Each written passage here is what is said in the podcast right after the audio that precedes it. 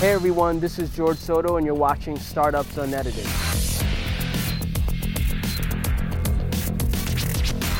Hey everyone, this is George Soto with Soto Ventures. Hope all is well. I'm uh, broadcasting live from San Francisco. You got, you guys all know this is my um, my little uh, bedroom here. I'm here today with Matt Hubert, who is uh, the co-founder, CEO of Bitmatica, and a good buddy of mine. We also play music together. Matt, how are you? Good. How you doing? I'm doing pretty good, man.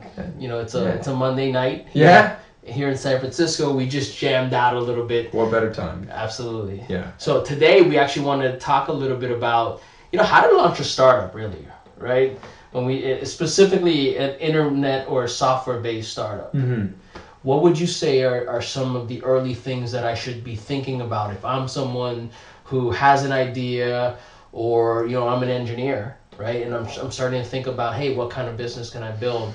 Um, what should I be thinking about? Sure. So you know, I think uh, one of the things that that we teach and we help a lot of our customers with is figuring out uh, what you should be building and really narrowing that down to who's going to use it and why are they going to use it. And I think that why is missing from a lot of people. Uh, and when they really start out with something, they have this cool idea like it would be great if I built this thing, you know, but they don't think about who's going to be using it specifically and why are they going to care. Because you know there are a thousand new apps every day. Why are they going to use mine? Yeah. And how do you go from that, you know, like idea to mm-hmm. being able to focus on a very specific type of user? Yeah. Well, I think the first thing that needs reiterating is you need to be focusing on one specific user. And that I think um, a lot of people say, oh, my, my idea is going to be uh, useful for everybody. It's going to be the everything app. It's going to be the everyone app. And, you know, if Facebook can do it, why can't I do it? And that's great when you're, you know, a multi-billion dollar company, but we all have to start somewhere. And that somewhere is with that first user, that first single person who really falls in love with your, uh, with your product.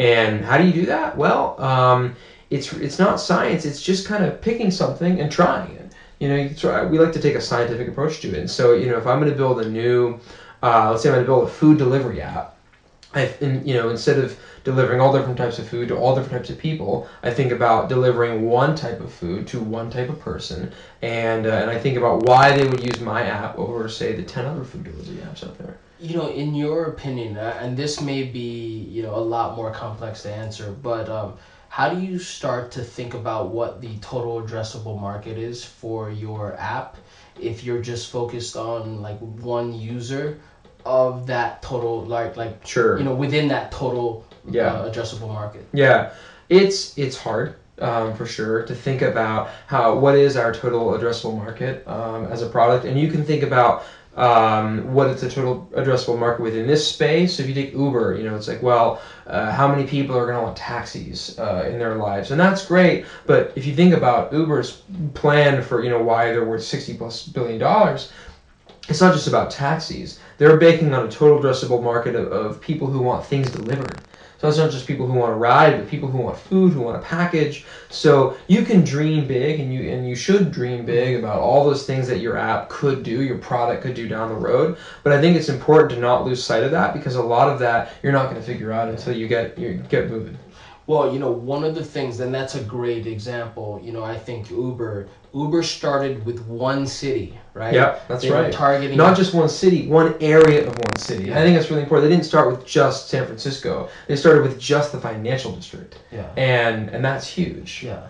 And now you're talking about starting off offering private cars Yeah. in the financial district, and then transitioning into really ride sharing and everything else that it's Yeah. done, and then the future of delivery. Right. So Right. now you're talking about, Yeah. but they again they started with with one very specific user type. That's right. One very specific user type, and one thing that I think is amazing, and this is something that uh, you should definitely think about if you're building a two-sided marketplace, which Uber did. So building a two-sided market's really hard if you think about like Uber X, which marries drivers with passengers. So in order to pull that off, you need both drivers on the platform and passengers on the platform, Mm-hmm. and you have to both be there at the same time. Because if I'm a passenger, there are no drivers. You know, forget it. Yeah. And if I'm a driver, there are no passengers. Forget it. Yeah. So you need both at the same time. Well, Uber had a brilliant idea, and they said, guess what? There's an existing network of black car drivers who already are signed up. They're already driving around these black cars. They're licensed and everything. All we don't need any any additional drivers. They already exist. We just need passengers. Mm-hmm. So they struck a deal with these with the black car drivers that were already there, and they said, "Can we give you a new method of people calling you up for rides?" I said, "Yeah, of course. Why not? Yeah. Right?" And so they had that. So all they needed to do is have an app that said, want a black car? Boom, touch of a button." Previously, you had to pick up the phone. You had to, you know, talk to some hotel concierge. Now, one button from your phone. They turned a two-sided market and they made it a one-sided market, and that's how you get that off the ground.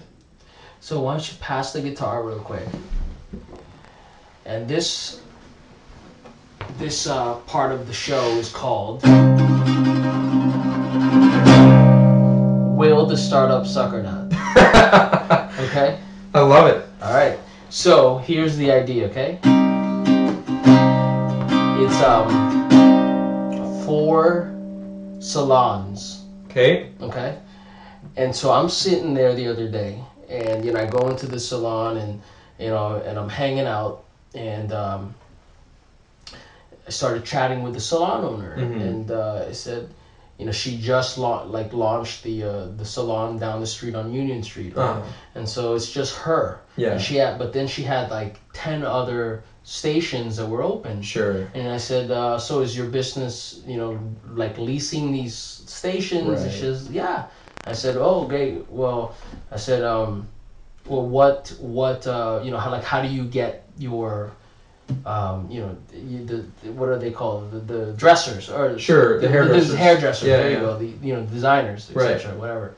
And she says, well, they, you know, through the network and through whatever people walking by, etc. Sure, So I said, yeah. so I thought to myself, I said, man, you know what? What if there was some sort of marketplace Yeah. to help, like the Airbnb of that? Because apparently, the, you know, So hairdressers will just walk around looking for a spot to, to, to lease out for a little bit of time. that's exactly what happens. I Huh, guess they have these traveling people. Sure. But then it also, I think they do lease these things. You know, Yeah. like the hairdressers will rent them for Yeah. you know whatever Sure. period of time. yeah. So, Okay.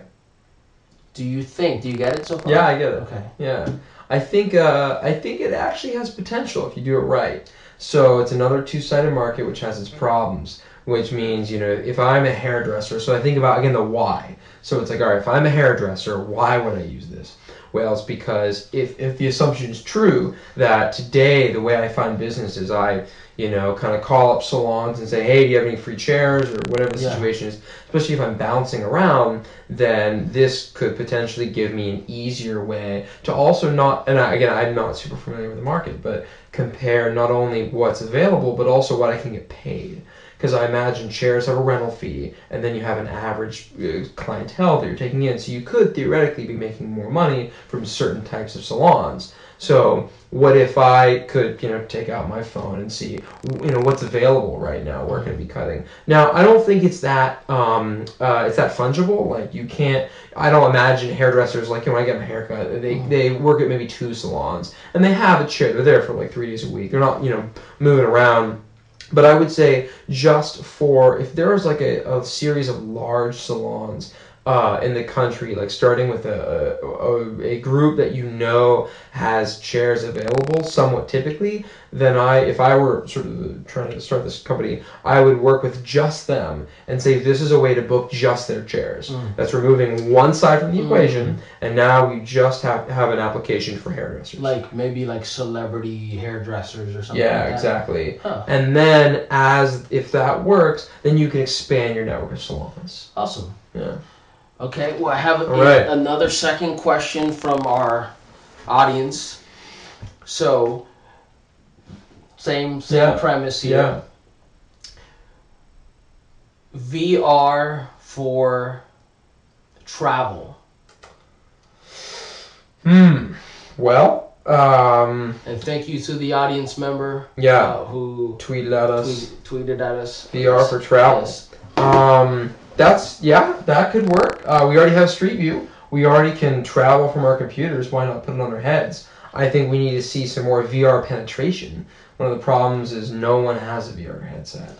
So we have to wait. A lot of people are very bullish about VR. You know, they're building a lot of VR startups and things like that. I think that's cool, but it's um, you know, it's people get always worried about being too too late. Uh, you have to worry about being too early as well. Yeah. You know, because you don't have an unlimited runway. If you only have a year of, of runway and funding to, Yeah. to make it or break it, I would say now is not the time for a VR startup. I think you need to wait. Yeah, I, You know? I, I think I agree. The one thing that I have been able to identify over the years were these like trends um, or these like sort of early versions of Right. stuff. Right. Like, you know, and you don't quite see the first version really hit ma- critical mass, yeah. you know, Right. um, or hit the mass, Yeah. right? Um, but then like two or three iterations after, Yep. It's like it takes off, right? Absolutely. The iPod, those kinds of things. Yeah. So I think like Google Yeah. Glass, for Google, example. great example. You know? Yeah. I mean, it's going to take a few iterations. The iPod that was like, you know, the, the 25th MP3 player hit the Yeah. market, but Yeah. it took a little while. Yeah.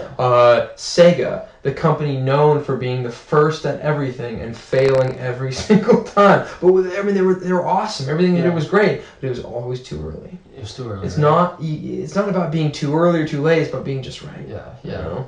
So I wouldn't rush into VR. I mean, most people can't name a single friend that has a VR headset right now. Yeah. At least I can't. And we're in San Francisco. well, Matt, thank you so much for joining us this Yeah. evening. Thanks for playing the game, yeah. and uh, thanks for you know bestowing your uh, your experience and wisdom on us. Appreciate it. Thanks for having me. So, if we wanted to follow you on social media, what's your Twitter handle? Uh, you can find me at Aclimatt, A C L I M A T T, and also at Team Bitmatica. Cool. Yeah. All right, man. Thanks so much. Thanks. Cheers.